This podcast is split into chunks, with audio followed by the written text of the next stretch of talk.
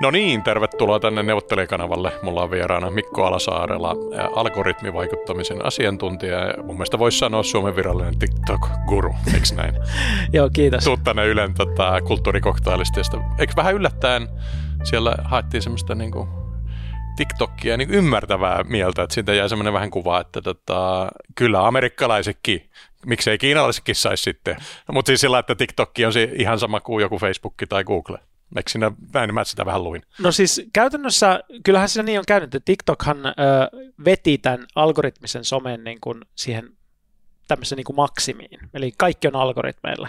Ja se johti siihen, että nämä kaikki muut, nämä myöskin jenkit, joutu tulemaan se samaan peliin, koska ne olisi muuten hävinnyt sen. Eli TikTok on kuitenkin alkuperäinen pahis, että kyllä, ilman TikTokia kyllä. nämä ei olisi niin kuin ajautunut paskasen no, tynnyriin. Tässä on semmoinen pieni, pieni argumentti vielä siihen, että YouTube oli kyllä tässä niin kuin ajoissa kanssa liikkeellä. Että, Ää, että... mun rakkaan media, älä, älä pilkkaa YouTubea, ne antaa mulle oikeaa sisältörahaa. että mulla on, siis mä toivon, että puhutaan tästä niin, kuin, niin totta kuin osataan, mutta niin kuin hieman, hieman huumorille sopii. Joo, kyllä. Heitän tämmöisen ironisen kierteen, että tota, katsotaan kolme mun TikTokia ja mä voin nyt paljastaa, että mä poimin tästäkin sitten TikTokin, että tota, saadaan jotain ironia eri tasolle ensimmäinen voisi olla Disturbed No More ja toinen voisi olla Buttharen Bloodfire Death. No niin, reipasta menoa. Nykyinen yöllä on, kun heittelisi seteleitä ruotsilaivalta mereen. Ja se pitää paikkansa sillä erotuksella, että ruotsilaivalta seteleiden mereen heittäminen on paljon hauskempaa kuin tämä yölli. Mutta just nimenomaan... Oletko katsonut sen video, kun se joku raksaporukka heittelee? Niin... Ai niin huonekaulut, se on raju, se on raju. Ehkä ne oli kyllästynyt yölliin sitten. Että... Mutta kyllähän tämä nykyinen järjestelmä on sellainen, että ei, ei tällä voida jatkaa. Eli tuossa toi ensimmäinen, niin tämä mun miettisen Mokkamaster vuotaa, surullinen TikTok so, tota, kuuluu. Oliko mitään viboja? Joo, se jännä, minkäla- minkälaista saastaa ihmiset kadottaa TikTokissa. no, mutta arkielämän murheita jaetaan vähän ironialla, eikö se? siis mua niinku ihan, ihan niinku korvia särki se musiikkikin sieltä. Älä se on ironiaa. Siitä löytyy, mä muuten joskus ihitellyt tota, semmoiselle YouTube-versiolle, jossa on, tota, niin, soitetaan tota, Ahan Take On Meitä niin huonolla nukkohoilulla. Mä nauran ihan vedet silmissä aikoina tämmöisellä. Siitä se tuli vähän pasti sinne. Joo. No mutta sitten äh, Evidenssi 2, eli, eli tässä on sitten itse mestari halla ja, ja tota, mä ajattelin, että nyt kyllä nuoriso se varmaan tykkää halla ja se varmaan tykkää niinku jutella vähän niinku heavy musiikista, niin tässä heitetään niinku Butthurry-fanitusta ja sitten myös tota, uh, Disturbed No, no More, niin tota, mitäs tosta? No mun mielestä toi on semmoista, niin kuin, mitä mä olettaisin, että on semmoista niin kuin aika mainstream TikTok-kamaa. Että, että niin kuin, uskon, että se on hyvät edellytykset lentää tämmöisessä TikTok-algoritmissa. Joo, ja näin Et... siinä kävi. halla itse ei ole TikTokissa, mutta tota, selvästi moni, moni niin kuin dikkaa sen viestistä. Joo, siinä on niin kuin kaikki elementit kohdalla, että otetaan, otetaan niin kuin semmoinen, semmoinen niin kuin sopiva, sopiva tämä vähän niin kuin osuu jossain määrin odotuksiin, mutta ei kuitenkaan osu sillä keskelle niitä, niin sitten tulee sellainen kiva jenga, että hei, hyvä jätkä, niin että tykkää asiallisesta musiikista, ja, ja sitten kuitenkin äh, tällä hetkellähän niin TikTok on muutenkin äh, käyttäjäpohjaltaan, niin äh, mitä mä nyt sanoisin, että se algoritmi suosii tämmöisiä niin persuille ystävällistä sisältöä, eli käytännössä siinä tulee myös tämä boosti siitä. Joo, ja sitten viimeisenä esimerkkinä äh, Jokka Tresbeck, niin tätä tämmöinen star Media Imperiumin tekijä ja vähän kokkari. Tässä tota, pistettiin halvalla YL-lakia ja Ruotsin laivalta huonekalujen la- mereen heittämistä. No sehän oli siis tosi iso meme myös kansainvälisesti, että sehän levisi niin kuin ihan kulovalkean tavoin. Että en tiedä, mikä oli kaverilla mielessä, että kannatti Ne vastusti YL, YL arviolaskutusta tietysti. Mutta siis tämä vertailu oli siinä mielessä ihan hyvä, että, että niin kun, kyllä mäkin olen tehnyt laskelmia yrittäjänä, mm. niin kun, että mikä sen YLin niin takaisinmaksu on. Ja siis käytännössähän tässä nykyisessä systeemissä, niin ö, olet erittäin tyhmä yrittäjä, jos et yritä itse säästää sitä eläkettä niin kuin sivuun sen sijaan, että laitat sen niin yölle. Jos laitat sen yölle, niin sä et saa mitään takaisin sieltä. Ne rahat katoo jonnekin mustaan auki. Ja koska kaikki tietää tänne nykyään, niin kuin eläkekartelli ei, ei pyydä sua laskemaan, vaan he kertovat sulle, mitä sen pitäisi olla. Eli sieltä tulee se arvio, arviolaskutus tuota pyyntö, joka on uloskottokelpoista tavaraa. No, mutta siis huomasitko mä tätä luuppasin sen sillä, että se päättyy sillä, että se kä- käyttäjä katsoo vielä niin kuin 70 prosenttia uudestaan ennen kuin se tajuaa, että mut on luupattu. Eli tota, mä saan tällä niin kuin melkein kaksi tätä kattelua niin kuin yhden hinnalla. Että, ja ehkä nyt päästään tähän äh, ihan tosissaan, mä alan miettimään, että miten se kone tekee ja miten se kannattaa luupata ja miten tavallaan meemeytetään, miten käytetään entistä materiaalia, laitanko sinne taustamusiikkia, joka on niin kuin suosittua. Eli mä alan toimia sen algoritmin niin kuin toivomalla tavalla. Kyllä, kyllä. Siis käytännössähän tämä on sellainen asia, mikä on ehkä ohitettu liikaa tässä keskustelusta. Meillä on tapa, tullut sellainen laaja ymmärrys siitä, että algoritmit niin kuin vaikuttaa meihin merkittävästi. Mä puhuin tästä jo todella kauan sitten ensimmäistä kertaa. Ja, ja tota, silloin se oli vielä semmoista niin kuin vähän, että no joo, että no kaikkea sitä voi sanoa, mutta nythän kaikki on samaa mieltä asiasta. Että ei tässä ole minkäännäköistä epäselvyyttä siitä, että algoritmit, me ei pelkästään käytetä algoritmeja, mutta ne algoritmit myös käyttää meitä. Hararin sanoin, ja, dataismi valtaa meidät. Niin, ja nyt sitten, sitten niin kuin tämänkään ei pitäisi tulla yllätyksenä, mutta monille se tulee, että ne kaikki sisällön tuottajatkin, niitäkin käyttää algoritmi. Koska algoritmi pakottaa ne tietynlaisen intervalleihin tuottamaan tietynlaista sisältöä, koska jos et sä niin tee, niin, niin sä tipahat siitä algoritmin suosioluopista pois. Mm, we are the Borg, join ja us. Itse asiassa nyt oli just, just oli, niin kuin, oliko se tänään aamupäivällä, kun mä katsoin, että Instagram on nyt muuttanut niiden taas niitä algoritmisääntöjä sen verran, että nyt sulta edellytetään niin kuin sisällöntuottajana, että kerran kolmessa päivässä suurin piirtein tulee sitä sisältöä, tai sä tiput niiden siitä niin kuin algoritmikantoaallosta. Ja se on ohjannut jo monet tällaiset sisällöntuottajat, jotka esimerkiksi ei pysty tekemään tämmöistä tasasta intervallia sisältöä niin, niin kuin pois sen algoritmin suosiosta. Ja monilla sellaisilla tuotteilla on tipahtanut merkittävästi niiden näyttömäärät. Ja nyt siellä sitten miettii, että no, no tähän johtaa siis käytännössä lopulta siihen, että kaikki generoi tekoälyllä sitten loputtoman putken tätä sisältöä. Arvaas, pysyy... mikä mun tämän kevään projekti on. Mä menen tuonne Risto Linturin tätä kurssilla oppimaan niin kuin deepfakeja. Ja tätä, mä, voit vain odottaa, kun virtuaali Sami naismuotoinen tätä alkaa niin kuin vallottaa Instagramin sisällä. Onks mä pahis? mä luulen, että, että niin kuin, sä et ole hirveän poikkeuksellinen niin kuin siinä, mihin tämä on menossa. Se on hyvä kysymys, että pysyykö ihmiset siellä niin kuin mukana. Et tällä hetkellä on iso trendi, että ihmiset feidaa kokonaan pois näistä someiden niin kuin jakamisesta. Että ne käy vain enää lukemassa ehkä jotain, että ne käy katsomassa. Jakavat niin kuin... WhatsApp-ryhmässä ja meemit yksityisesti. Kyllä, joo. Niin. Siis... Se käy mullekin kyllä, näkyy siellä statistiikassa ihan merkittävänä ilmiönä. Ihan hyvä, kun teette sitä, että jakakaapas tämä ää, WhatsAppissa. mutta mutta tämä onkin se trendi, mihin mä uskon. Että mä uskon, että tämä niin kuin tällaisten niin kuin kansalaistorien, niin kuin maailmanlaajuisten kansalaistorien rakentaminen, mitä se Elonkin yrittää sillä Xllä tehdä, niin sehän on niin kuin epäonnistunut idea. Ja se epäonnistunut idea sen takia, että, että niin kuin tällaisissa foorumeissa, niin kuin X, niin me nähdään se, että sitä kaikki yrittää geimata niin paljon. Niin kuin siellä on kaikki nämä Venäjän trollit, siellä on Kiinan trollit, siellä on niin kuin kaikki nämä kaupalliset botit, sitten siellä on niin kuin, niin kuin tällaiset tota, niin kuin, fringebotit ja, ja sitten on, sit on nämä ihan puhtaasti niin kuin fringeissä olevat vihapuhujat ja kaikki muut on niin kuin trollaamassa kaikkia.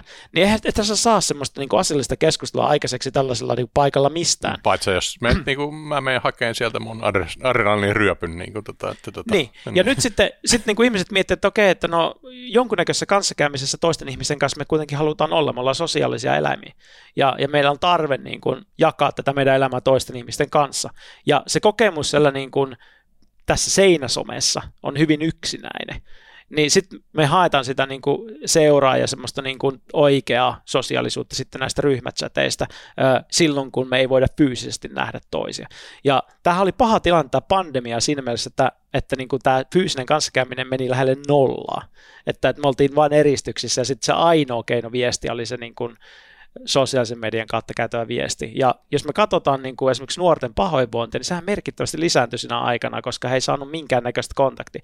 Ja tässä on vielä sellainen riski, että tämä niin kuin kehityksen niin kuin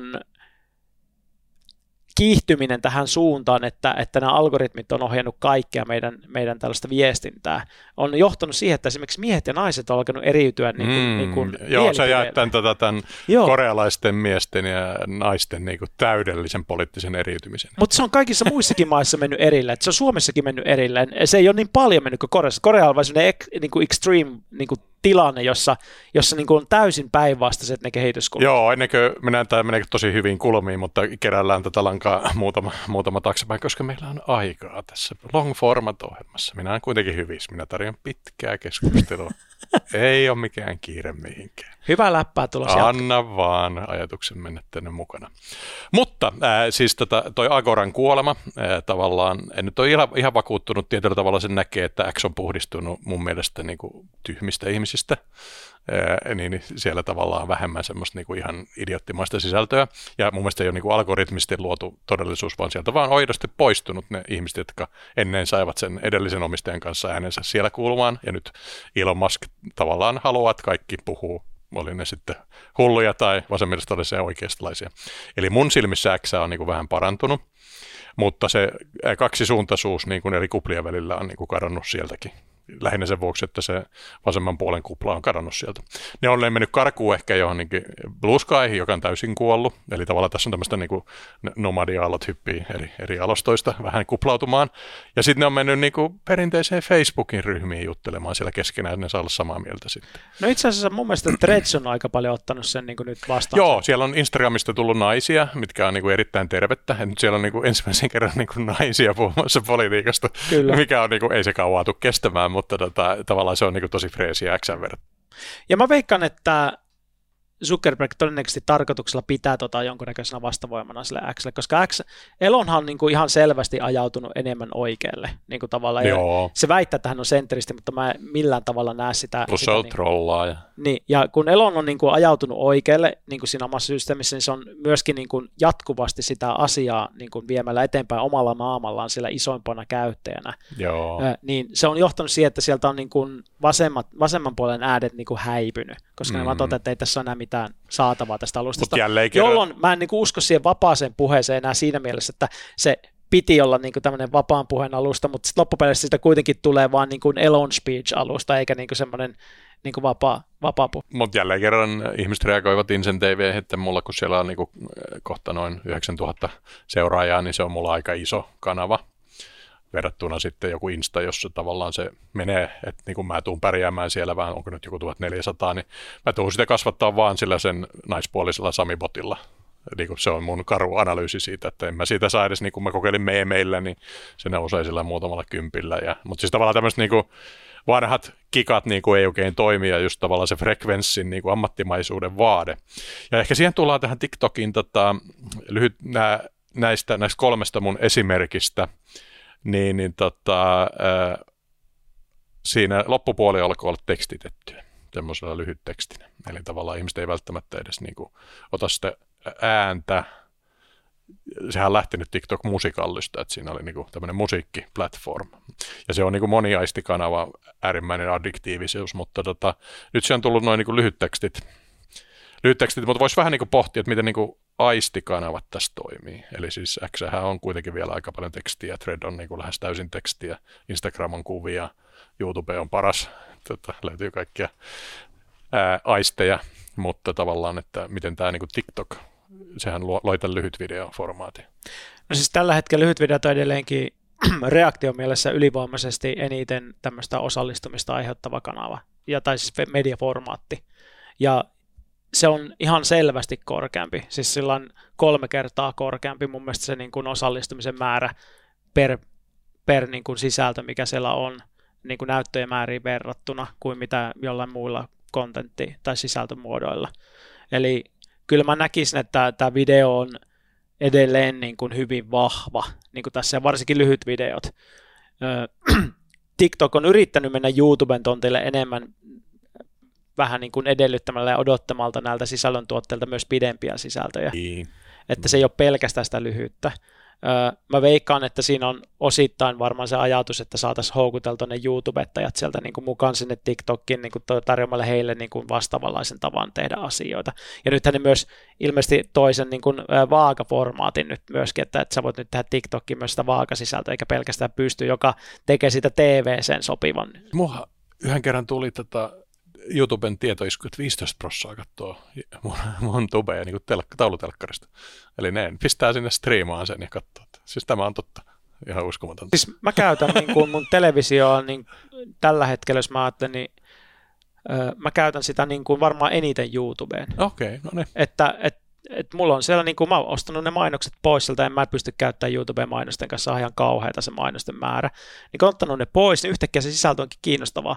Ja niin kun mä käytän sitä enimmäkseen opiskeluun, ja tämä opiskelu niin kuin YouTubesta, niin mä oon oppinut sen omilta lapsilta. Mm. Että, että mun lapset opetteli tekoälykoodaajiksi niin kuin YouTuben avulla. Ja mä olin aluksi, että voiko sitä noinkin tehdä, että, että mä luulen, että sun pitää opiskella kirjasta tai jostain niin kuin netistä, mutta ei, kyllä YouTubessa Andrew Ng on niin kuin hyvä esimerkiksi tällainen äh, niin kuin, popularisoija ollut asialle. Ja mä sitten rupesin, hyvä esimerkki tästä on se, että mä aloitin juoksuharrastuksen tässä taas pitkästä mm, aikaa. Mm. Niin mähän katsoin niin kuin valtavan kasan YouTubesta tällaista niin kuin, äh, juoksutreenaajien niin kuin, sisältöjä siitä, että, että millä tavalla niin kuin, tämä ensimmäinen tämä Coach to 5K ja mitä sitten sit mennään eteenpäin ja minkälaisia treenirutiineja ja minkälaisia asioita sun pitää tehdä. Mä opettelen ihan sitä kautta, se oli ihan hauska tapa. Joo, sä ootkin kyllä timimmässä kunnossa, täytyy nyt vähän suolata tätä Jyri Engeströmiä, se oli tossa näin, niin tota, jumala, vahingossa näin niin kuin hava, hava pullisteli siinä, että kyllä sä vedät Jyri. mutta, mutta täytyy tunnistaa, että mä ensimmäisen kerran elämässäni ää, tein kliseen, eli liityin tammikuussa kuntosaliin, että se ehkä, ehkä mäkin rupean pullistelemaan jossain vaiheessa. Onnittelut. Kyllä tässä keskiässä on hyvä olla niin kuin, tikissä. Niin kuin, että, että mä otin ihan sitä tavoitetta. Mutta joo, ei TikTokissa, mutta tikissä, joo. joo. Tai tikissä TikTokissa, mitähän tuo tarkoittaa? Joo, mutta toi on ihan hyvä pointti siis tätä TikTokin kiinalainen versio, mikä se nimi oli? Douyin. Niin, niin siellähän tulee niin opetuskontenttia, eikä, eikä tätä saastaa, mitä täällä, täällä länsimaissa. Ja mennään nyt siihen klassiseen kulmaan, että onko tämä niin kuin Kiinan sajoppi, jossa meidän mielet saastutetaan ja nuoret pilataan? No joo, siis mehän voidaan ajatella niin, että, että, että se se vasta-argumentti tällä on se, että voihan nuo Jenkkilänkin mediat olla oppeja niin kuin omalla tavalla. Se, mitä pitää muistaa, on se, että TikTokin ja Doujinin niin kuin takana on kuitenkin ByteDance-niminen yhtiö. Ja ByteDance-niminen yhtiö on kiinalainen yritys. Ja kiinalaisissa mediayrityksissä on pakko olla tämmöinen puolueen sanktioima tämmöinen moderaattoriporukka, joka on yleensä tosi iso, sillä saattaa satoita tuhansia ihmisiä, myöskin algoritmisesti sanktioja. Ne pitää olla kytköksissä sinne puolueen niin kuin niiden omiin sensuroijiin. Ja se on ihan pakollinen ominaisuus näille yrityksille. Ja ei nyt ole hirveän iso niin kuin vaatimus, koska me, tästä on jo evidenssi, että data menee, menee niin kuin näiden puolueen servereiden kautta. Sitähän monet tutkijatkin jo aikaisemminkin todisti. Ja sitten sen, sen lisäksi niin se, että mä oon sanonut tästä jo pitkään, mutta nythän siitä tuli tieteellinen tutkimuskin, että, että jos sä puhut jotain vaikka uiguureista tai jostain tota, niin Tiananmenista muista, niin ei se sun sisältö sitä minnekään, se saattaa kadota, sun tilikin saattaa kadota, ja monilla on kadonnut. Ne on lähtenyt rekaamaan tämmöistä sisältöä, niin se tili vaan yhtäkkiä hävii sieltä. Laittaa just toi pätkä sinne TikTokkiin niin tämmöisenä niin. Niin tieteellisenä testinä. Joo, joo. siis ihan, ihan oikeasti, niin, niin tota, näin on käynyt vaikka kuinka monta kertaa. Mä, mm. mä oon seurannut tätä niin kuin nyt on paljon mennyt, paljon mennyt kiinni tilejä, ja sitten niin kuin, tämä sisältö, niin nyt tutkijat teki sellaiset testit, ne rupesivat jakaamaan just tuollaista sisältöä, joka on niin kuin Kiinan intressi vasta niin kuin länsi-TikTokissa, jonka ei pitäisi olla millään tavalla kiinakasta, ja ne ei lentänyt mihinkään. Ne kokeili vastaavaa sisältöä muilla, niin meni ihan eri tavalla. Ja ne sanoivat, että niissä oli 170-kertainen ero siinä leviämisessä niin kuin sillä, että oliko se joku Kiinalle vastainen vai ei. Eli käytännössä se ei lentänyt yhtään mihinkään, jos sulla oli mitään tuollaista. Eli tästä me päästään siihen, että kukaan ei voi väittää, etteikö ne kuratoi sitä sisältöä, mikä sieltä menee. No sitten me otetaan toinen tämmöinen tieto, mikä on, niin on se, että, että TikTok tekee itse asiassa näiden isoimpien sisällöntuotteen kanssa tällaisia sopimuksia, jossa he saa algoritmista boostia omalle näkyvyydelleen sitä vastaan, että ne promotoi TikTokin haluamia asioita.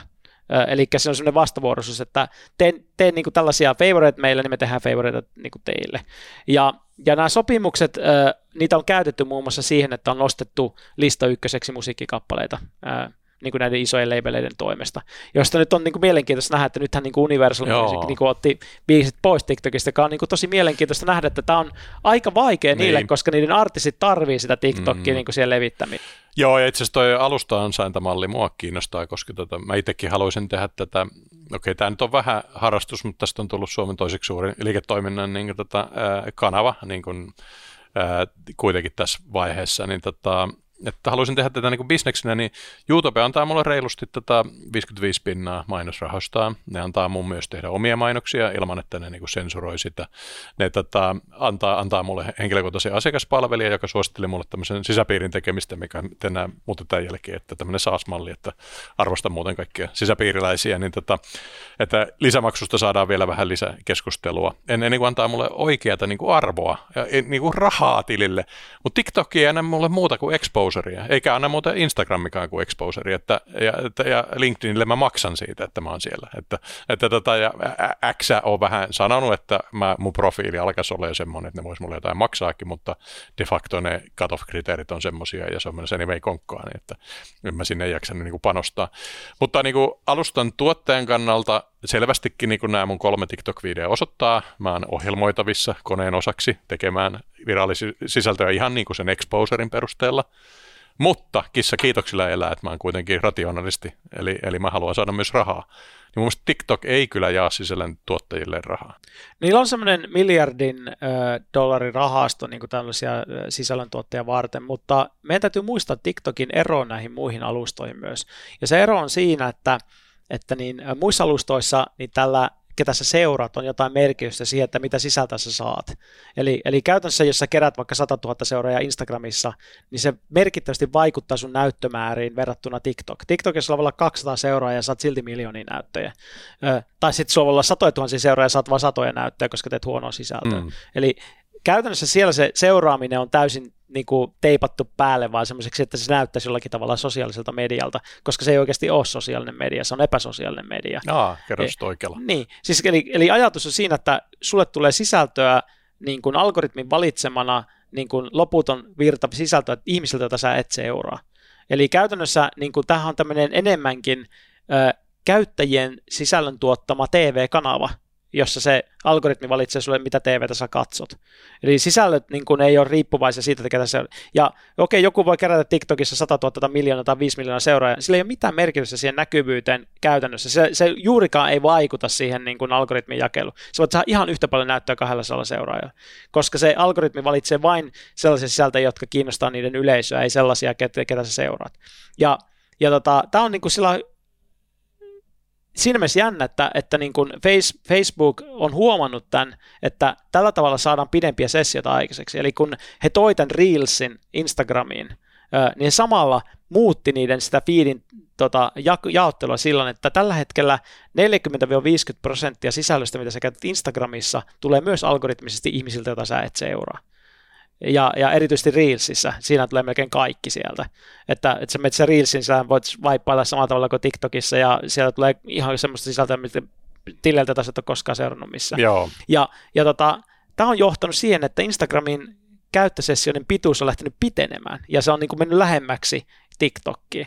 Eli käytännössä me, meille paljastuikin se, että tämmöisessä ö, sosiaalisen median niin kuin alustoissa, niin ne, niistä on tullut enemmän medioita ja vähemmän sosiaalisia.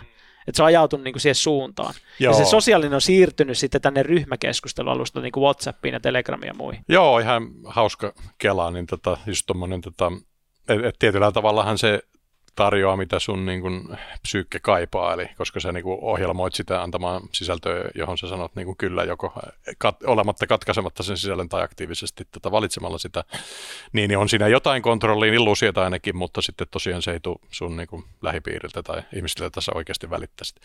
Tämä rupeaa muuten puskee YouTubeenkin läpi, tässä on tämmöisiä ää, muutoksia tullut, että, tota, että niin, ne on, niin kuin tämä fiidi sinulle on tullut merkittävämmäksi, että kaikki ilmeisesti ajautuu tähän kaivoon. Että, joo.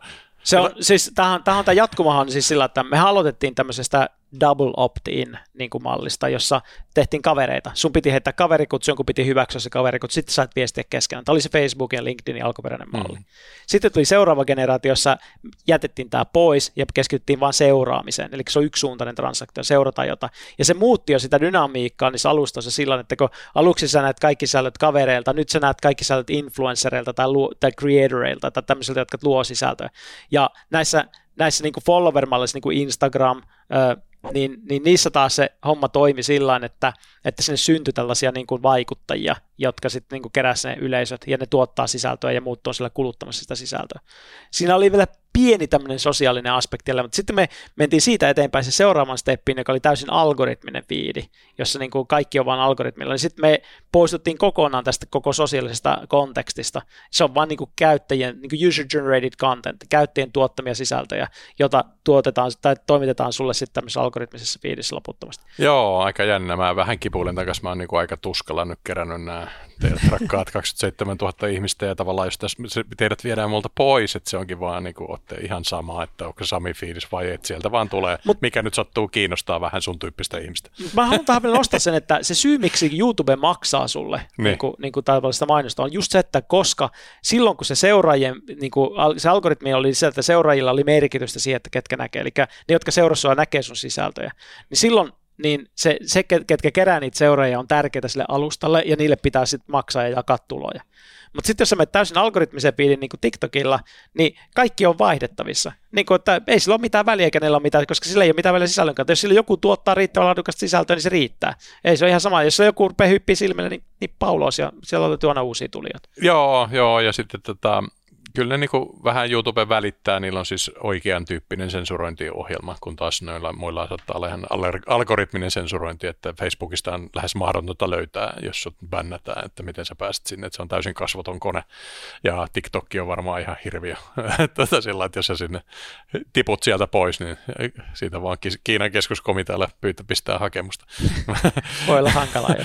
No joo, joo, mikä myös tämmöinen niin kuin tavallaan pitää ruodussa, että se, kyllä mäkin niin kuin pelkään sitä, sitä tavallaan cancelointia. Eli tavallaan mä joudun vähän siis miettimään, mutta toki muutenkin en, en tee asiavirheitä, mutta siis joudun sitä miettimään, että olisiko tässä myös canceloitavissa oleva tota viesti.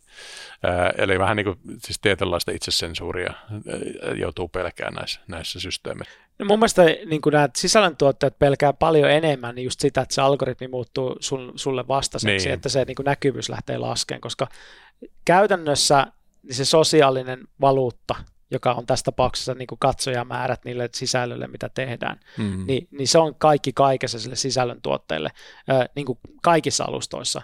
Äh, YouTubessa se myöskin muuttuu rahaksi, niin kuin jollakin järkevällä konversiomallilla. Joo. Eli jos sulla on riittävämpi kuin Mr. Beast, niin sä teet jo aika hyvin massiisilla. Niin. No on se mullakin siis, tätä, kuitenkin puhutaan tuhansista euroista, tätä, että et se ei niinku ihan merkityksetöntä, siis se YouTuben niinku mainosfiidi. Ja sitten vielä siis sallitaan sen tavallaan ulkopuoliset mainokset tai ihan jopa niinku pitkät jaksot kaupallisessa yhteistyössä. Niissä muuten siis tämä ääniformaatti on mielenkiintoinen. Tätä, Joe Rogan vapautui just Spotifylta, jossa se oli 150 miljoonan tätä diilillä, niin ei eksklusiiviseen 250 miljoonan diiliin. Eli tavallaan nyt se niin kuin, tavallaan palaa taas näille muillekin alustoille ja se on ihan ok Spotifylle. Ää, eli tavallaan tämmöinen niin yksinoikeus yhdellä alustalla oli vielä se juttu, mutta nyt alkaa mä huomaan itsekin, niistä lyhyistä mä vedän sen saman kontsan kaikkialle, eikä tarvitse differoida edes mitenkään. Että, että ne alkaa niin kuin lähestyä toisiaan siinä lyhyt, lyhyt videopäässä. Mutta tässä pitkä videossa päässä tai kuuntelussa se on kuitenkin vielä melko keskittynyt YouTubeen ja Spotifyn ja Apple Podcastien niin ympärille. Niin, no tekee järkeä, koska suurin osa tästä sisällöstä kulutetaan näistä alustoista. Että, että kyllä mäkin kuuntelen kuntosalilla podcasteja niin kuin tosi paljon ja, mm. ja siellä se Spotify on nyt se pääasiallinen kanava sitten sille podcastille ja silloin kun vedät siinä soutulaitteessa samalla tai jossain, jossain tota juoksumatolla, niin eipä siinä tuijotella mitään videota sillä hetkellä, että se kuunnellaan. Joo, ja sitten kaikki nämä vähän scramblää. YouTube on siis tuonut shortsit, jotka mullakin pyörii sillä ihan hyvin, että saattaa tulla 10 tonnin kattelu pikkuvideolle, niin kuin, joka on siis sama, mikä on TikTokissa, voi saada vaikka sitten 30 000 tai muuta. Ja, ää, siis semmoista, että ne niinku vähän palkitaan sitä ja sitten jotkut katsoo kännykällä sitä niinku YouTuben uutisvirtaa ihan samalla tavalla kuin ne katsoo Instaa tai TikTokia ja yleensä päättää, missä ne on ja kohta ne niinku kaikki samaa. Mutta siis siinä YouTubessa on linkki siihen pitkään videoon, eli se toimii mulle niinku parhaiten, koska sieltä hypätään siihen pitkään videoon. Ää, Spotify on kokeillut kaikenlaista, niillä oli vuosi sitten semmoinen hanke, että ne lähtisi niinku pätkiin sitä videoa, että sulla on niinku musiikkia ja podcastia sekaisin tavallaan niinku miksinä joka se suottaa sulle tekoälylle, tai sä voit niin kuin ohjelman tekijänä itse koostella näitä, mutta se ei oikein enää mennyt mihinkään. Kaikki niin kuin miettii aika jännästi näitä, ja on tämä tavallaan, vaikka tämä nyt on tämmöistä niin kuin infovaikuttamista, niin tavallaan sisällöntuotteelle tämä on niin kuin kulta-aikaa, että sä voit niin mix and match tota, niin kuin aika hauskasti. Joo, siis kyllähän, kyllähän niin kuin musiikissakin on ollut se, se niin kuin remixer niin kuin juttu, että, että sä voit tehdä jostain biisistä vaikka oman radiokanavan, ja ne on, laatu on noussut koko ajan, niin että kyllä se niin kuin, tarkkuus siellä niiden, niiden algoritmeissa on parantunut sen osalta, että miten ne ennustaa, mistä sä tykkäät.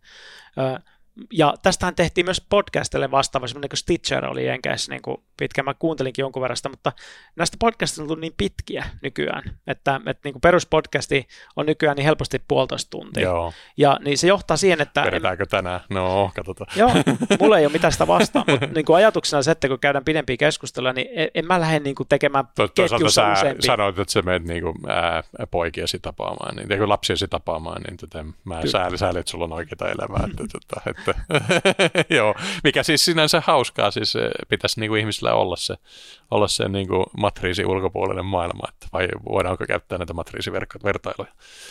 Niin, siis musta tuntuu, että tuo pandemia jossain määrin niin kuin, niin kuin muistutti siitä, että, että se inhimillinen kohtaaminen on meille kuitenkin tosi, tosi niin kuin palkitsevaa. Ja musta tuntuu, että tämä nykyinen maailma on mennyt kauemmaksi sellaisesta niin kuin, tällaista henkisesti niin kuin palkitsevasta yhteisöllisyydestä niin kuin kohti tällaista, tällaista tota, vähän niin kuin feikkikaveruutta, ö, jossa niin kuin, sulla on paljon tämmöisiä seuraajia, akkuantansseja ja kaikkia tällaisia ihmisiä, jotka tiedät ehkä nimeltä tai oot kuullut jostain tai saatat tietää jotain niistä, mutta niin kuin loppupelistä tunne, etkä luota. Ja sitten niistä nähdään ehkä jossain joskus tangentellisesti hetken ja hyvän päivän tuttuna morjestetaan, mutta ei ehkä sitten niin kuin, saada semmoista pal- palkitsevaa niin kuin ihmisten välistä kohtaamista, mitä me kaikki kaivataan. Ja nykyihmisillä on vähemmän ystäviä mitä aikaisemmin. Se on niin kuin vähentynyt, semmoinen läheisten ystävien määrä on vähentynyt niin kuin koko ajan ja yksinäisyys on lisääntynyt merkittävästi. Ja sosiaalisen median käyttö on lisääntynyt samaan aikaan, jolloin päästään just tähän, mitä mä oon yrittänyt sanoa. Sosiaalinen media ei ole sosiaalinen, se on epäsosiaalinen media. Se niin kuin vähentää sitä meidän aitoa sosiaalisuutta. Mä oon teidän kaveri aidosti. Sami, Sami on täällä aina turvana. Mun sisältöön se voi luottaa. Joo, mutta ehkä tuosta kaksi kelaa, niin tota, ää, mä tein ton Johanna Torkin kanssa tota, uusi neuvotteluvaltakirja. Johanna on hieno mies, niin tota, mä haastattelin häntä hänen Plutarkhoksen käännöksestä, tämmöinen vähän antiikin ajan positiivinen psykologi, kun hän oli sitä ennen kääntänyt sitten toista muinaiskielestä, eli, eli tota, ää, Roomasta Senekan ää, tota, mietteitä. Niin tässä jaksossa sanoi, että kun puhe hidastuu, mieli rentoutuu ja ajatus alkaa kirkastua. Ja mun mielestä se oli aika hieno hetki siis siinä podcastissa, mutta niin kuin tavallaan tämä tempon muutos, ja mä luonnostani palaan tähän jenkkihöpötysmoodiin, mutta se on niin kuin aika, aika hieno, hieno hetki. On. Ja sitten että mulla oli ää, entinen alainen, niin Pekka Tölli, hän kirjoitti niin kuin, jumalata tosi hienon kirjan. Tota, ää, toi, tää, tota, arvostu, niin minä näin sinut arvostuksen psykologi, että sä olet hieno mies. Ja oikeasti niin sympaattinen kirja tär, tähän maailmaan en kuullut, mutta tuota, kuunnellut vielä. Mutta... En ole vielä kuunnellut, mutta siis, joo, on, siis hän on mun someringeissä, niin, niin tulee nähtyä kyllä aika paljon siitä liittyvää keskustelua tällä hetkellä. Että joo, mutta siis kyllä, entinen investointipankkiiri ja nyt tavallaan siis psykologi, että on mehiläisen työterveys kyllä. johtava psykologi, niin tota, tavallaan tämmöinen ajatus, että tavallaan äh, mä aloitin semmoisella demolla, niin kuin, että äijä läppää, että mitäs entinen alainen ja kiva, kun säkin oot kirjailija tullut, on tullut kirjailija ja hieno nähdä taas, että eikö se ole vähän harmi, kun et enää investointipankkiin, että teet tämmöisiä vähän pehmeitä hommia. Ää, ja sitten siitä naureskeli ja se lähti ja kertomaan, että, että tämä oli vain demo, että todella hieno kirja Pekka, että niin kuin arvostan siis, että todella miehen teko, että teitte ja oot aina ollut ihana ihminen ja niin, niin tavallaan siis niin kuin upeita te- tem- tempon vaihtoja, eikä ne ole kenenkään meiltä pois, että tavallaan siis me voimme vielä karata siitä nopeatempoisesta striimausmaailmasta, jos me haluamme karata matriisista. Niin, ja se tuntuu hyvältä. Näin, no, karataan. siis se on jännä ajatella, että, että mä niin kuin huomaan, tai tein tämmöisenä yhtenä elämän tavoitteena tässä niin kuin reilu vuosi sitten. Ää, itse asiassa se oli niin kuin, ää, syksyllä, kun meidän tytär muutti pois kotoa ja meistä tuli niin kuin pesä tyhjeni ja meistä tuli tämmöisiä empty nestreitä myöhäisissä nelikymppisissä, ää, niin se pisti mut reflektoimaan. Mä ajattelin, että hetkinen, että mun tämä rooli, tämmöisenä aktiivisena rooli niin kuin isänä on ohi. Ja kun se rooli on ohi, niin iso osa sitä niin kuin mun kokemaa niin kuin roolia siitä, että mitä mä oon tässä elämässä, niin lähti pois.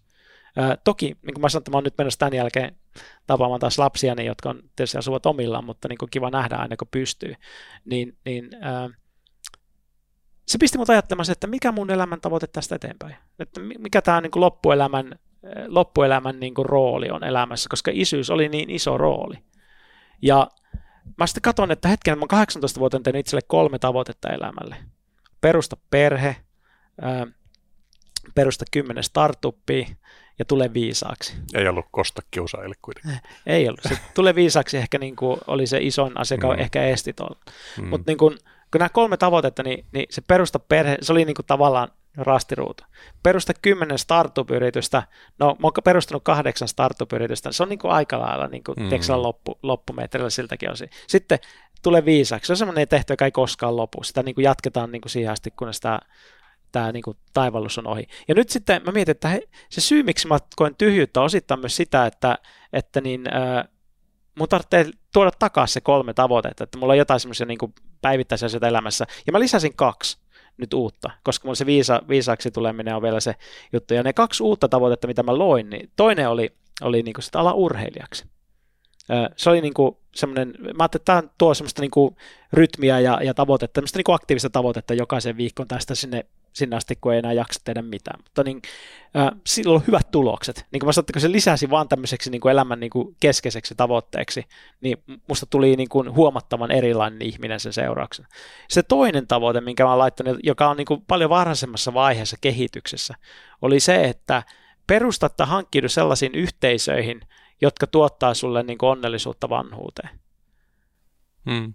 Tämä oli siis tavoite. Ja kun mä olin tonkin tavoitteeksi, no mä oon niin, kuin niin pedanttina edes, että mä pyöritän semmoista startuppia, joka, joka, joka pointtina on niin kuin luoda yhteisöjä, jotka, jotka auttaa ihmisiä tulemaan yhteen erilaisista kulttuuritaustasta ja muista. Mm. Tämä Equelhan on niin kuin nimenomaan jonkunnäköinen scratch your own itch, niin kuin, että, niin. että, että, mä haluan niin kuin ratkaista tuon ongelman myös itselleni.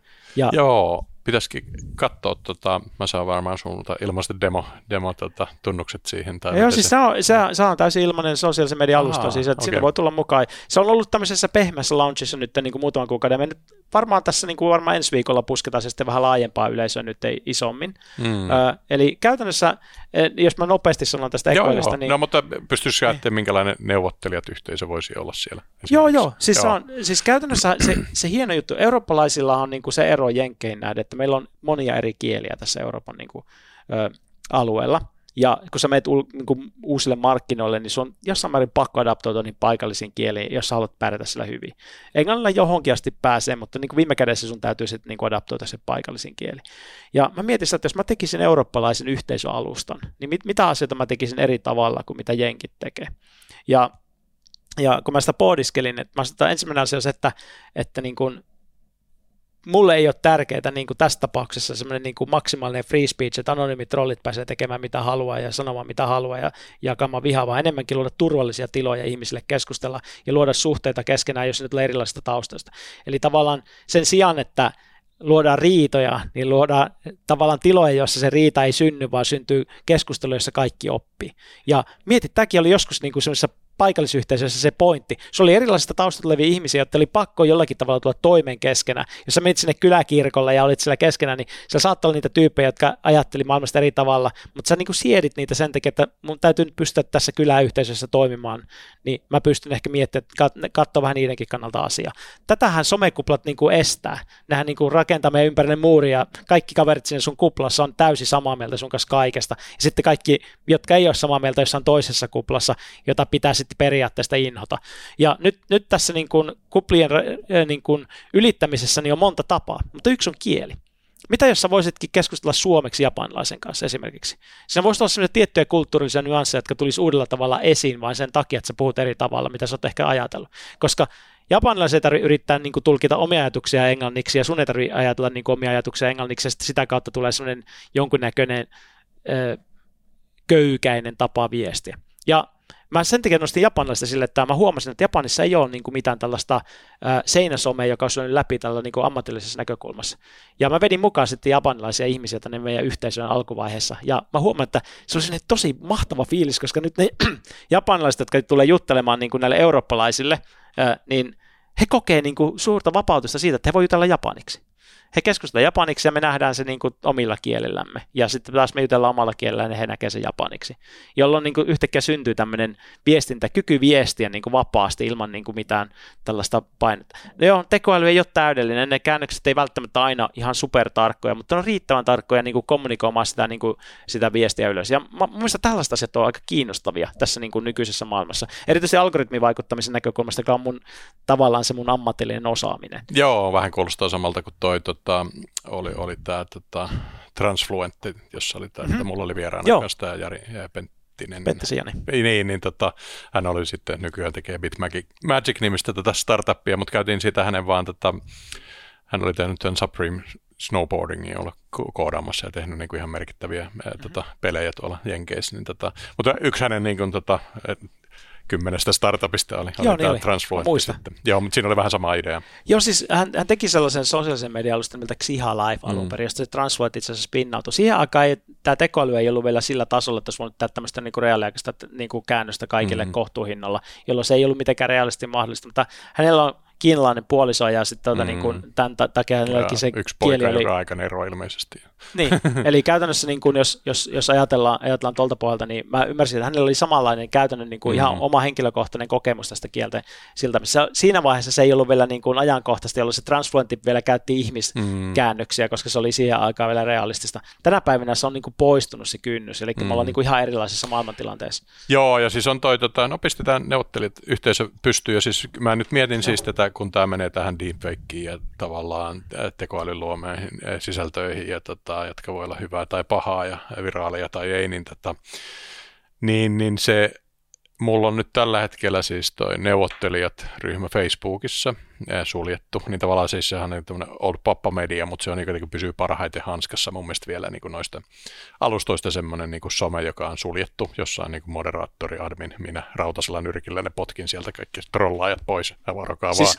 vaan. mutta tota, et, et sitten siellä on kunnian koodi, että voidaan puhua niin kuin vähän chat tyylisesti sitten, ettei sieltä niin hirveästi käsittääkseni ikinä vuodeta mihinkään lehdistöön. Ää, mutta toi on niinku vaikea tehdä, kun sitten sulla on joku WhatsApp-ringissä sitten Mika Lintilän tota, ää, Sanna Marin meemi leviää sitten tota, tota, oliko siellä sitten meemiä ikinä, mutta tyyliin, niin tota, ää, siis tavallaan voi sitten niinku joku pettää sen kun, kunnian koodin, että se on niinku hankala, hankala. Että milloin sä haluat tehdä siitä niinku näkyvän ja milloin sä haluat olla samanhenkisten niin kunniakoodin luotto, luottoyhteisön. Sekin on jännä, että mitä isompi yhteisö on, ja tämä on tämmöinen paradoksi, yhteisön paradoksi, mitä isompi yhteisö sulla on, niin sitä vähemmän luottamusta niiden jäsenten välillä on, koska niin kuin se semmoinen pieni tiivis yhteisö, niin luottaa paljon enemmän Niin, leimahduspiste, sata, siinä oli tämä 150 ihmisen tota, niin kuin luonnollinen tota, maksimi, oma kokemus, maksimi Joo, niin. Mun oma kokemus on se, että alle 100 ihmistä ryhmässä vielä mahdollistaa intiimin keskustelu. Yli sadan kun mennään, niin alkaa, se intiimiys alkaa merkittävästi vähentyä.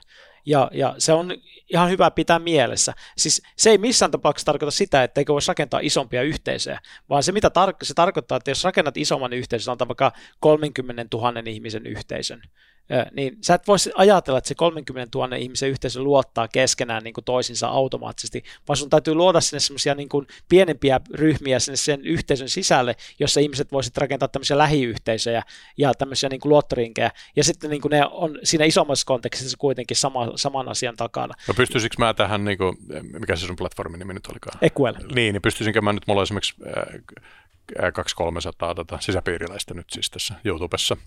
Ja mä oon sen kanssa kipuillut, että ehkä voisin WhatsAppin perustaa, mutta kaikki ehkä haluaa niin kuin tulla julkisuuteen sen WhatsApp-rinkingän kautta. Ja sitten mä ajattelin, että Slack voisi olla yksi. Mulla on niin kuin esimerkiksi tämmöinen neuvottelija vieraat Slack, johon mä en kutsunut niin kuin vieraita, mutta usein ihmiset ei vaan tykkää Slackista. Niin tavallaan, että saisiko sinne rakennettua tämän neuvottelijayhteisön, jos se niin kuin laajempi.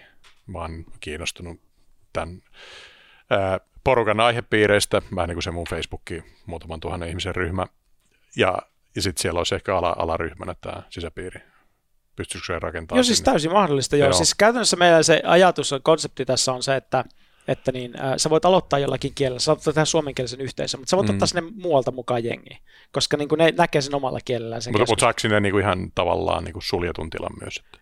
Joo, siis käytännössä kaikki yhteisöt on suljettuja, Joo. mutta sitten sulla on julkisia keskusteluita, sä voit spinnaa sieltä yhteisöstä niin kuin julkiselle foorumille. Jos sä haluat nostaa jonkun keskustelun, vaikka nyt on päivän aihe, jota, jota halutaan keskustella, niin me luotiin sellainen uusi, uusi sisältöformaatti nimeltä julkiset keskustelut, joka on käytännössä sama asia kuin seinäpostaus LinkedInissä sillä erolla, että siinä ei ole enää mitään tämmöistä niin kuin, niin kuin yhtä postasta, johon vaan haetaan tykkäyksiä ja kommentteja, vaan se on keskustelu joka on ajatettu, ja silloin kaikki tasa voi kontribuoida keskusteluun.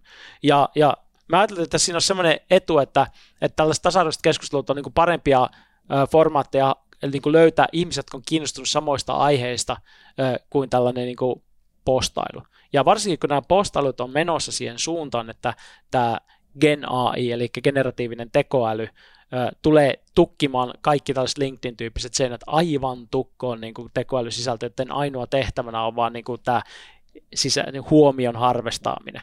Että, että se on vaan niin kuin haetaan niin kuin sitä näkyvyyttä jollekin, jollekin asialle. Ja se, siinä jää se keskustelu pois. Niin kuin se keskustelu se ei enää mitään pointti. Kommenttien pointti on enimmäkseen niin tuollaisissa hommissa vaan hankkia lisää näkyvyyttä sen kommentin tuomaan algoritmisen boostin kautta. Ja ihmiset jopa geimaatot koko ajan. Siellä on hirveästi tämmöisiä ryhmiä, jotka vaan niinku, niinku käy vaan niinku kommentoimassa vaan sillä, että saat näkyvyyttä jollekin asialle.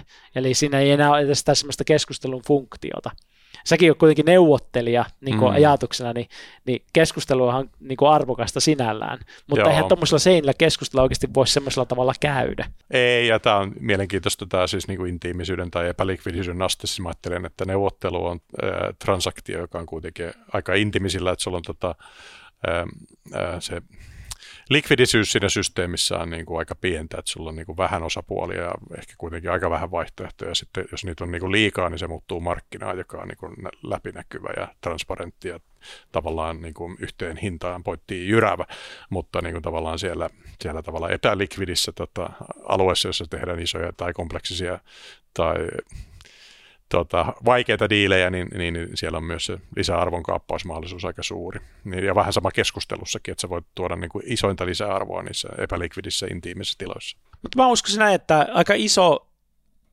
apu tämmöiselle niin onnistuneen neuvottelulle esimerkiksi tulee siitä, että syntyy luottamus näiden neuvotteluiden välille. Joo. Että, että toi kaveri ei yritä nyt huijata mua millään mm. tavalla, vaan se yrittää tehdä diilin, joka on molemmille reilu. Niin, ja se ja, menee referenssien kautta, eli maineen kautta. Että niin. saat... Mutta siis luottamuksen rakentaminen tässä nyt onkin se keskeinen pointti, ja, ja mähän on siis algoritmisesti mitannut luottamusta. Mulla oli semmoinen startup nimeltä Inbot tuossa takavuosina, joka, joka oli käytännössä semmoinen, jättä semmoinen graafi, jossa mä harvestasin niin kuin internetissä olevista signaaleista ihmisten välistä luottamusta. Ja me kaupallistettiin sitä sillä että me käytännössä ennustettiin, että kuka on paras henkilö introamaan sut tolle tyypille, että siitä syntyy mahdollisimman todennäköisesti jotain yhteistyötä. Ja me tarvittiin sitä yrityksille niin kuin sit tämmöisenä niin kuin intropalveluna. Ja yritykset maksoi niin kuin tuhat euroa per intro siitä, että ne introttiin niin jollekin päätöksentekijälle jossakin firmassa. Ja se oli erityisen hyödyllistä kansainvälisille markkinoille menossa, jossa se luottamus on pienintä ja jossa niin kuin referenssit saattaa olla niin kuin vaikeampi, vaikeampi niin kuin rakentaa, jossa se introlla merkitys on aika ratkaiseva siihen, että sä pääset edes juttelemaan niin kuin reaalisesti. Ja monet rupesikin käyttämään sit niin kuin yritykset omia tämmöisiä niin kuin messubudjettejaan tähän. Eli sanoin, että no, meillä oli tarkoitus pistää kybätonni nyt tuohon messuun, niin mäpä käytän kybätonni 10 intro, tulee todennäköisemmin tulosta, kun sillä, että me käydään sillä messuun. Ja niin syntyikin. Siis konversiot näissä niin kuin introissa ää, tällaisesta, tällaisesta niin kuin tapaamisesta kauppaan niin meni yli 50 prosentin. Ja, mutta se johtui siitä, että se oli älyttömän tarkkaan valittu kohderyhmä, jotka vaikuttuu parhaiten näistä referensseistä, joka oli älyttömän hyvin lämmitetty sen intron kautta jo valmiiksi siellä lähtee. Eli ne tiesi, että nämä todennäköisesti on kiinnostuneet tuotteista ja palveluista, ja nämä introjat varmisti sen, että se luottamus syntyy heti alkuun, jolloin niin kuin se kokonaisuus niin kuin eteni tosi, tosi junamaisesti siitä eteenpäin. Ja musta se oli siistiä, koska mun mielestä kaikki tämmöiset niin myynnin teknologiat, mitä siihen aikaan rakennettiin, niin ne johti luottamuksen vähenemiseen. Eli jos sä teet tämmöisiä niin skaalat, vaikka spämmiä tai skaalat jotain, jotain tämmöisiä buukkareita ja muuta, niin kaikki ne vähentää luottamusta. Ja jos sä tulet niin kuin tapaamiseen, miinus 25 prosentin luottamuksella niin kuin sillä, että joku saisi kämmättää, mutta joku buukkari tänne tapaamiseen, versus se, että joku introssut, joku tu, yhteinen tuttu, niin siinä on hirveä ero siinä keskustelussa, mihin sä keskityt siinä. Ja nyt tämä sama, niin kuin saadaan tähän sosiaalisen median yhteisön kontekstiin, niin jos me pystyttäisiin rakentamaan sellaisia algoritmeja ja mekanismeja, jotka lisää luottamusta eikä vähennä sitä, niin eikö se olisi aika hyvä? Olisi joo, ja tunnistan ton ilmiön kyllä, ja tavallaan nyt se sitten, mutta senhän pystyy tavallaan tämä tekoäly kaveri, mä, mulla on niinku suuri ongelma, että mä en oikein luota mihinkään platformiin. Mulla on ollut niinku lähes vuoden toi GPT-4 ja maksullisena ja nyt mä oon niinku firmani Translink Corporate Finance ainoa Copilot-käyttäjä ja, ja sitten nyt Bardi tuli viime viikolla tätä Googlelta niin kuin Suomeen vihdoin ja sekin oli muuten siis alkaa olla Eikö vaihtunut nimi Geminiksi nyt? Ne, Bard.com toimii vielä ja, ja se on niin kuin, hu, siis lähes nelo, maksullisen nelosen ver, veronen, mutta tota, mä haluaisin sen ja mä juttelin siitä muuten Jyri Engeströmin kanssa, että ne sijoitti semmoiseen tota, adeptiin, joka toimii niin kuin vähän tätä ei toimi niin kuin AutoGP, vaan toimii niin kuin eh, näiden niin kuin applikaatioiden valitsimena, että sulla on joku tehtävä ja sitten se valitsee sulle Excelin tai PowerPointin näin niin kuin käristettynä. Niin. Tai, tai, et, et, tota, Jonkun tekoäly. Jo, niin, tekoäly, se, että ne on niin kuin kaikki ää, on instanssit, mitkä siinä on välissä. API-kutsut on vaan, niin kuin valitaan sen tekoälyn kautta ja se, niin kuin se sun ylätason komento sitten vaan jalostetaan siihen.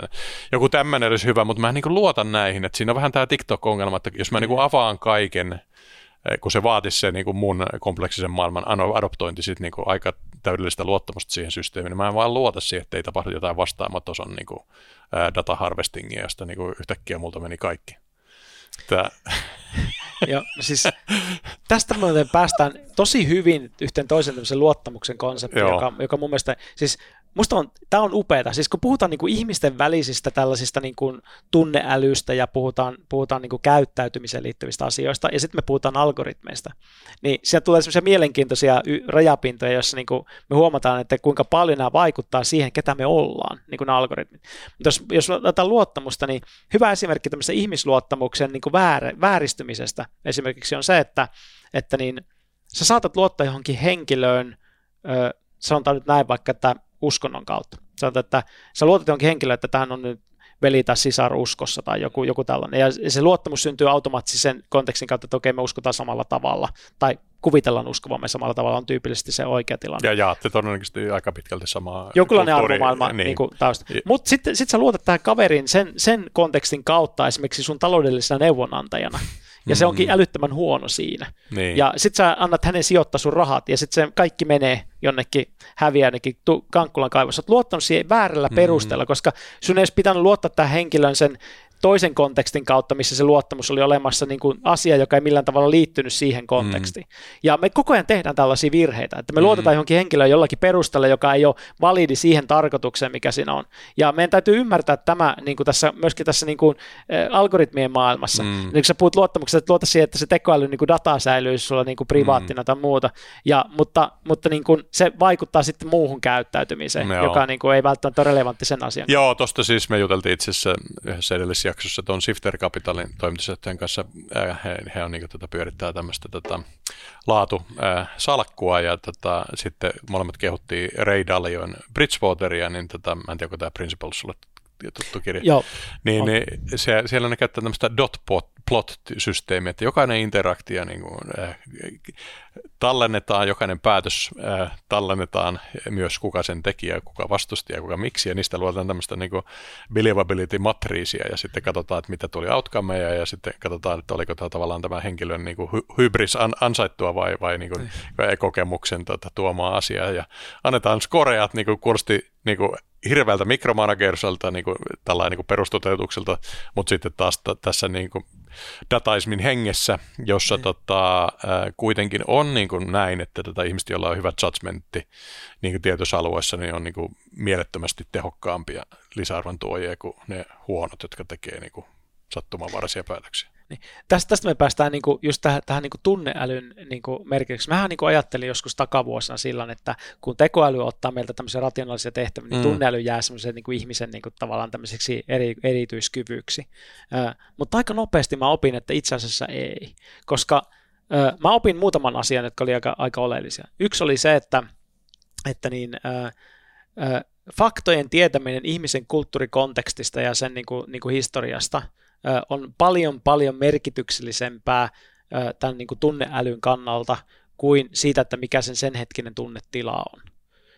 Eli jos mä nyt ymmärrän, niin kuin, että mikä sun mikä sun tota, kulttuurillinen tausta, mikä sun niin kuin, uskonnollinen tausta, mikä sun sosia- yhteiskunnallinen tausta, mikä sun perhetausta. Jos mä tiedän niistä niin kuin, tiettyjä faktoja, niin sillä on paljon enemmän merkitystä siihen, kuinka hyvin mä pystyn esittymään sulle, eh, niin kuin esittäytymään sulle luotettavana ihmisenä, eh, kuin sillä, että pystynkö mä tunnistamaan, että onko se nyt vihainen vai, vai tota, eh, tyytyväinen tai muuta. Ja kun mä tämän opin ja mä huomasin, että tällä oli enemmän merkitystä, niin mä tajusin, että, että puhutaan dataismista, niin, niin Facebookilla ja näillä muilla silloin ainakin, no sanotaan, että tässä tapauksessa ehkä Instagramilla, mikä nyt onkaan sitten tämän nykyisen, ehkä TikTokin käyttäjän TikTokin, niin kuin niillä on valtavasti dataa siitä, että kuka sä oot ja kenen kanssa hengaat ja, ja, ja minkälaisia asioita sä arvostat ja, ja niin poispäin. Ja se data on niin kuin paljon hyödyllisempää kuin sun sen hetkisen tunnetilan tunteminen niin kuin luottamuksen rakentamisessa, jolloin meillä niin kuin syntyy sellainen valtava datasetti näihin sosiaalisiin medioihin siitä, että, että niin kuin ne, kuka sä oot joka on monesti paljon tarkempi kuin useimmilla sun ystävillä, koska sun ystävät ei käytä niin paljon aikaa sun kanssa, että ne pääsisi sisälle kaikkiin nyansseihin, mitkä sun elämään liittyy. Kun se datassa on kaikki ne nyanssit mukana, jolloin se kone pystyy aina paremmin niin kuin, hahmottamaan sitä isoa kuvaa, kuka sä oot. Ja sen takia se pystyy tarjoamaan sulle aina asia, joka iskee sun niin heikosta kohdasta sisään, ja sen takia ne algoritmit pystyy manipuloimaan meitä niin älyttömän tarkka. Näin, se on siis entisaikoina tämä small talk-rutiini on tullut just siihen, että sä vaihdat kriittisiä tietoja taustasta, jos sä voit niin kuin, tehdä sen niin kuin manuaalisen kalibroinnin sillä tavalla, että se seuraa, sitä seuraavat niin kuin, ää, kaupallinen tai, tai muu tärkeä interaktio toimii niin kuin yhteisestä arvopohjasta tai jostain jaetusta todellisuudesta käsin. Ja siis toi ihan hauska, tota, just juteltiin tästä niin kuin, vähän tästä Hararin niin kuin, tavallaan sosiaalista konstruktiosta, tota, ja tavallaan kaikkihan ne on, sosiaaliset suhteet on niin kuin täysin arbitraaria, että, tota, että meillä on niin kuin jotain kontrakteja nimillä yritys. Vieläkin hiittelen sille hänen niin kuin pösön, eli tälle Peukeutin legendalle tavalla, että olipa kerran yritys ja ihmiset vaan päättivät kutsua, että me ollaan täällä pösössä töissä ja ei ne niin kuin missään samassa paikassa ollut ehkä samoissa taloissa, ja, mutta ne niin kuin pyöritteli kontrakteja, joissa luki niin kuin pösön allekirjoitus ja tehti, oltiin tekevinä jotain autoja, jotka jotkut käytti jos on sama brändi. Niin kuin tavallaan huikea semmoinen niin kuin, ää, tavallaan niin kuin läpivalaisuus, että kuinka niin kuin, tavallaan höttöinen se ajatus on niin kuin miljardia pyörittävällä yrityksellä. Niin mun mielestä, mun mielestä niin kuin tämmöinen modernin ajan niin kuin tämmöinen kollektiivinen fiktio, joka on tuonut tavallaan uudella tavalla näkyviin vielä tämän, tämän kollektiivisten fiktioiden merkitys on Bitcoin. Muista se on niin. Niin aivan ideaalinen niin kuin esimerkki tästä Hararin kollektiivista Victorsen. Bitcoin... Mullakin löytyy muutama fraktio, että niin. kaikki, jotka on Bitcoin-kultis mukana, niin mä oon niin. niin. messissä. Niin. Niin, siis si- siitä on tullut käytännössä niin kuin, niille fanatikoille uskonto, niin kuin, että Bitcoin on niin kuin uskonto, jolla uskotaan, että se ratkaisee, niin, niin, että ratkaisee kaikki maailman ongelmat, että sulla on Bitcoin. Mutta todellisuudessa se Bitcoinin arvo, niin kuin, ja ajatellaan, että se niin kuin arvo perustuu jonkin matematiikkaan tai siihen niin kuin laskentasysteemiin, mutta se oikeasti perustuu vaan siihen, että ihmiset uskoo, että sillä on arvoa. Ja niin paljon, kun, jos sulla on riittävän iso yhteisö uskomus, että sillä on arvoa, niin se pysyy se arvo yllä sillä sen uskoon perustuen. Jolloin se on täysin tämä Hararin kollektiivinen fiktio niin kuin oikein idealistisessa mielessä. Näin, se on siis, aito omistusoikeus on myös niin kuin objekti, jolla voi olla arvoa, mutta näin ajateltiin niin kuin näillä tota, ää, non-fungible tokeneissa, että tavallaan sulla olisi taidetta tai muuta, muuta virtuaaliuniikkiutta, niin eihän sille sitten loppujen lopuksi ollutkaan arvoa. Eli, eli siis ei arvo, omistusoikeudella välttämättä ole mitään intressistä arvoa, mutta ehkä niin kuin network-mielessä sillä voi olla. Eli, eli koska se nyt on niin vahva network, niin tota Bitcoinilla voi olla tämmöinen muutakin kuin ehkä taika-arvo. Jury still out. Niin, siis, niin mun mielestä se tulee vaan sitten kollektiivista uskosta siihen. Niin kun, ja niin kauan kun se jatkuu, niin se pysyy yllä. Ja jos se loppuu se usko jossain vaiheessa, niin se kyllä tipahtaa sitten pois. Mutta tämä on, niin. se, on se koko ratkaisu. Mutta niin kuin sanot, meillä on paljon tämmöisiä kollektiivisia fiktioita, jotka on hyvin pitkäaikaisia, jotka lähtee vaikka minkä näköistä ajatuksesta. Ja samalla tavalla fiat-rahakin on kollektiivinen fiktio, että saa niin, tosin äh, muistutan aina kaikki, että liikepankkien äh, ja keskuspankkien taseissa löytyy aina toiselta puolelta jotain asset-puoltakin, ettei se niinku ihan ole vain ilmoitusasia äh, pankkitilillä, että esimerkiksi liikepankit luovat suurimman osan rahasta, eli käytännössä tileistä, eli noin karkeasti. Ää, 40 000 miljardia euroa on niin kuin, tota, käytössä, niin siitä pankkien taseessa, niin siitä yli 20 000 miljardia on niin kuin, tilitalletuksia ja näitä fyysisiä seteleitä on sitten tota, alle ää, 2000 miljardia, eli siis 10 suhde yhteen. Mutta näitä 20 000 miljardia vastaan on niin kuin, pankkien lainoja yrity- oikeille yrityksille, kotitalouksille, eli, eli siis siellä ei ole vaan tämmöistä niin kuin, ää, fiktionaalista tasetta, vaan ihan aito tase sitä ta- tasaamassa. Mutta tuosta multa löytyy niinku ziljoona jaksoja, että kattokaa, jotka haluatte. Mutta silti se rahan arvo niinku kuitenkin se usko sen niinku rahan merkittävyyteen tässä kokonaisuudessa vaikuttaa. Joo, tämä oli mutta sit se Hararin äh, Sapiens-kirjan ainoa niinku törkeä asiavirhe oli tämä, miten hän kuvasi rahajärjestelmää siinä. Että siellä hän, Se on niinku, puhtaasti sitä, vaikka se ei ihan puhtaasti ole. hän kirjoitti siis sitä luoton laajenemiskertomisen kautta, mikä on niinku hyvin naivi tapa ajatella rahajärjestelmää. No mä käyn. Hararin kanssa kaikista asioista samaa Joo. mieltä, mutta tuo kollektiivinen fiktio konseptina on Se on, on ja niin kuin, kyllähän on niin kuin, fiksu, fiksu keskustelija ja se on niin kuin, erittäin niin kuin, miellyttävä kirja. Kirja lukee multa ja toinen asia, mikä mulle kolahti siinä, niin tota, oli, oli toi tota, tietynlainen niin kuin animal rights, että tavallaan se miljardien ja miljardien tuotantoeläimien niin kuin, äh, tuska, mikä on tapahtunut, niin tota, ei se ihan merkityksetöntä ole. Eli tavallaan mulla ei sinänsä niin kuin mitään moraaliongelmia, syödä äh, tota eläinten lihaa, mutta tavallaan se skaala vaan oli niin kuin aika, aika, niin kuin, aika iso. Tai niin kuin edustan mun tai, tai, tai nyt kun mäkin siirtyn tänne ehkä urheilijaidentiteettiin, niin tämä ei ole kyllä asia, jota mä otan heti eka käyttöön, koska proteiini vaan on aika tärkeä siinä matkassa hyvään kroppaan. että proteiinit kehittyy koko ajan. Kyllä me jossain vaiheessa päästään irti tästä lihataloudesta. Kyllä mä uskon siihen, mutta niin kuin siinä meillä vielä muutama steppi on matkaa siihen, että me päästään. Tästä, mihin tämä ehkä sitten ihmiskunta menee, niin voisi ottaa muutaman, mä heitin pari skifikirjaa ihan vaan sillä paskalla perusteella, että Elon Musk ja minä niin kun olemme ainakin joskus tykännyt niitä. Se oli tämmöinen niin kuin Heinlein, niin kuin tuota, hieman sieltähän löytyy klassikkoja, niin kuin taas tuo, äh, tota, Star, äh, Ship, äh, Troopers, joka on niin kuin, fasismin niin kuin, suorastaan kuvaus, niin kuin, että se on niin kuin, mutta sieltä löytyy niin tämmöinen kirja tätä Stranger in the Strange Land, joka tietyllä tavalla ajatteli toisen niin kuin, konseptin, että minkälainen on niin kuin, ihminen, mutta joka on ehkä yli in- inhimillisissä tota, oloissa, eli Marsissa kasvatettu, ja sitten tavallaan, että tavallaan, mikä on seuraava askel ihmisyydestä, jonka oppimista sitten on tämä tota, Ian. Banksin ää, kulttuuriuniversumi, jossa siis on, tota, jossa tekoälyt pyörittää sitä universumia, ja me ollaan tavallaan heidän tota, Labradorin noutajia, ja se on oikeastaan hyvä paikka, koska ne tavallaan hyvän tahtoisesti antaa meidän toteuttaa täysin ihan mitä me halutaan semmoisessa homoluksus ää, tota, kommunismi utopiassa. Ja sitten jos me tap- soditaan tai jotain muuta tehdään, niin siihenkin suhtaudutaan ymmärrettävästi. Ehkä sitten jossain vaiheessa pistetään peli poikki.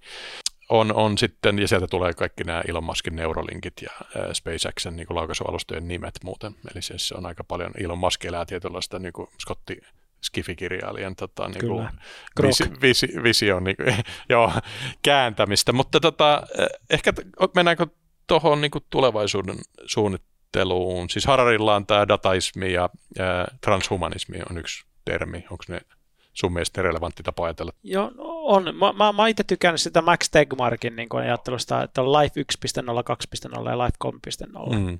Ja sekin on, mä voin nopeasti Joo, kuvata kerro. sen konsepti. Eli Max Tegmark on, on tota, tekoälyprofessori MITssä ja, ja hän on siis kirjoittanut kirjan nimeltä Life 3.0, joka tarkoittaa sitä elämän evoluutiota, ja hän katsoo sitä nimenomaan tekoälyn perspektiivistä.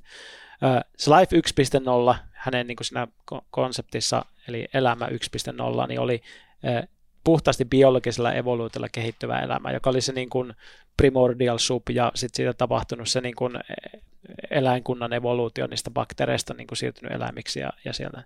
Ja silloin niin kuin yksittäisen elämän aikana ei tapahtunut muutoksia sen elämän niin kuin, ö, kyvyssä hahmottaa maailmaa, vaan se oli vaan se eliö eli sen oman elinkaarensa ja sitten se ö, tavallaan se survival of the fittest, joka niin kuin toimi tässä, eli tämmöinen vahvin elää evoluutiossa, niin syntyi seuraava sukupolvi, joka oli vähän vahvempi kuin se edellinen sukupolvi, ja sitä kautta niin kuin mentiin sitten eteenpäin erilaisiin suuntiin ja tuli erikoistumista.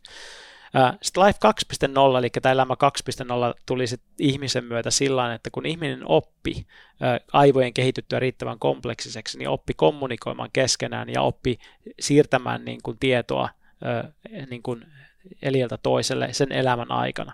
Eli se eliö niin elämän alkuvaiheessa niin tiesi vähemmän kuin loppuvaiheessa siitä, että miten pitää toimia. Eli opittiin rakentaa työkaluja ja opittiin niin kuin uusia asioita. Eli se älykkyys siinä elämän muodossa kasvoi sen niin kuin elämän aikana sen oppimisen kautta. Ja, mm, Richard Dawkins tässä geeni itsekyyskirjassaan tätä kutsui tätä ekaa vaihetta geenivaiheeksi ja toista vaihetta meemivaiheeksi. Hän loi siis sanan meemi. Joo, joo. Eli käytännössä, käytännössä niin kuin se eka vaiheessa niin voidaan myös ajatella se niin, että siinä sekä se hardware ja software, eli niin kuin hardware ja software oli kummatkin niin kuin, niin kuin annettuja siihen alkuvaiheeseen, ja se vaan pystyi sen generaation vaihdoksessa pikkusen parantumaan. Kun taas tässä se hardware pysyy samana, mutta software pystyy muuttumaan, muuttumaan älykkäämmäksi sen niin kuin elinaikana, joka on tämä meidän niin kuin edustama älykkyyden taso. Mutta sanotaan, Life 3.0, joka on sitten se seuraava vaihe on se, että, että se siirtyy pois tämmöisestä niin kuin substraatin rajoitteista. Eli meidän tapauksessa meidän keho on se rajoite. Meillä on tietyn kokoiset aivot ja se pystyy tietyn verran prosessoimaan. Meillä on kaksi silmää ja kaksi korvaa ja, ja ne pystyy ottamaan tietyn verran sensoridataa sisään. Mutta sitten kun me siirretään tämä niin älykkyys niin kuin pois tästä, niin sehän pystyy periaatteessa minkä näköisellä alustalla tahansa. Me voi olla vaikka ne voi olla mikropiireillä tai ne voi olla jossain biologisella mikropiireillä tai jossain muussa. Mutta jos me poistetaan tämä rajoite, niin sitten voi olla rajattomasti sensoreita. Voi ajatella vaikka näin, että se kolmas, kolmas piste elämässä on niin kuin tämmöinen universaali tekoäly, joten silminä on kaikki nykyisten älypuhelinten kamerat, jonka korvina on kaikki nykyisten älypuhelinten mikrofonit, ja, ja sitten olla niin kuin, äh, muistina koko internetin kaikki tallennuskapasiteetti, ja sitten on laskentatehona koko internetin kaikki laskenta, laskentateho.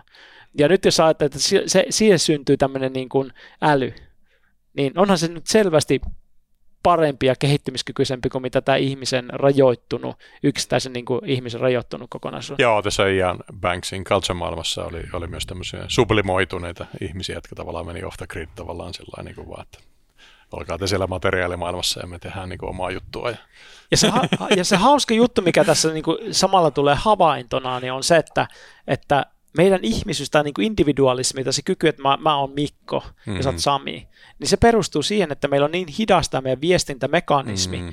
että, että meidän pitää niin kuin viestiä tästä tietoisuudesta tähän tietoisuuteen ja tulkita se sitten omissa, omassa päässä, niin että me pystytään niin menemään eteenpäin. Jos meillä olisi reaaliaikainen, niin kuin sanotaan, että pannaan selonmuskin niin, neuralinkki päähän, ja. niin meillä olisi reaaliaikainen... Ian Banksin niin, niin, sama kokemus kummallakin samasta hetkestä, niin kuin, niin kuin, niin kuin mikä meillä olisi, niin meillä se minuus katoaisi siinä, mm. koska sitten saa kokisit monta asiaa monessa paikassa. Kollektiivinen yhtään. alitajunta vihdoinkin. Niin. Eh, tota, niin. Äh, tota, Jungi olisi tyytyväinen. Vai kukahan sen on keksinyt alun perin? Mutta se on hassu ajatella, että tosiaan, että jos me, jos me, jos me kytketään meidän päät reaaliaikaisesti internettiin, niin me menetetään minuutemme sen samalla. Hmm. Se on vaan niin kuin loppu, vääjäämätön lopputulos. Niin, mutta sehän on sitten tällainen transcendentaalisuus tai tätä meditaation niin kuin tavoitekin jotenkin päästä, päästä siitä tätä hetkestä ja josta tuota, eroon ja liittyä johonkin, johonkin tuota, tuota, flowhun, joka, joka tota, jo, ei niinku ole vaan sen niinku, tota, minus hetki riippuvaista. Mä en ole ihan varma, uskoko, uskoko, mä, uskoko mä tohon, mutta siis mä uskon sinänsä niin kuin flow-konseptiin ja tavallaan niin kuin uppoutumiseen ja tavallaan siihen tota, jonkinlaiseen siitä hösäämisestä irrottautumiseen. Ää, mutta mä en nyt ole ihan, ihan niin kuin vakuuttunut tähän tässä tavallaan, tätä, että kannattaako sitä minu, minuutta nyt häivyttää. Niin, tämä on hyvä kysymys ja niin kuin mäkin mietin, että tässä, tässä on tiettyjä etuja tässä meidän hitaassa viestinnässä. Niin. Ja sitä voi hidastaa entisestään puhumalla vielä hitaammin. Näin se on, joka voi olla, voi olla meditatiivista. Mutta tota, joo, pitäisikö noi, täytyy ottaa ehkä, ehkä jossain seuraavassa vaiheessa nämä tavallaan tota, flow-asiat ja sitten ihan, siis toi, kyllä toi niin jungelaisuus muuten, jos on muuten katsojassa kuulijassa tätä oikein kunnon jungi, jungigurua, niin se on kyllä mielenkiintoista se Jamppa kyllä tätä kehittänyt. Tosi, tosi hauskaa konsepteja, siis että tota, kaikki varjot ja jingit ja, ja jangit individuaatiot ja niinku, tämmöiset niinku perus, perus tota, psykologiset kartat ja just kollektiiviset alitajunnat ja muut, että niinku aika, aika huikea jamppa. Siis osa siitä on niinku varmaan ihan kauheata paskaa, mutta mä haluaisin tehdä Jung-jakson, että jos mm. tulee vinkkejä, niin tota, laittakaa mulle. Mutta hienoa, tämä on polveilu oikein niin kuin, äh, juuri kun näiden jaksojen pitää mennä TikTokista tota, äh, tota, sublimaatioon. Ja, tota, kiitoksia vierailusta ja Mikko Alasaarella. Kiitos, oli mukava jutella. Joo, ja nyt mä ehdotan sitten, tätä, että ää, tästä universaalia sy- sylelevistä kehistä mennään niin kuin sisäpiiriin, eli tätä ihan pienempään kehään. Ja siinä mun mielestä meillä on nyt yhdistävää, tätä, tai sä oot nyt tässä matkalla pidemmällä tästä keski-ikäisen miehen kropan niin kuin tota jalostamisessa, että mä oon pidemmällä, niin sä voisit ottaa mut tota, ää, tuota, tuota, ison hauiksen otteesi pää ja niin kuin raahata mut tota kohti hyvää elämää. Niin keskustellaanko siitä, miten saadaan Samille hyvä kroppa? Joo. Joo.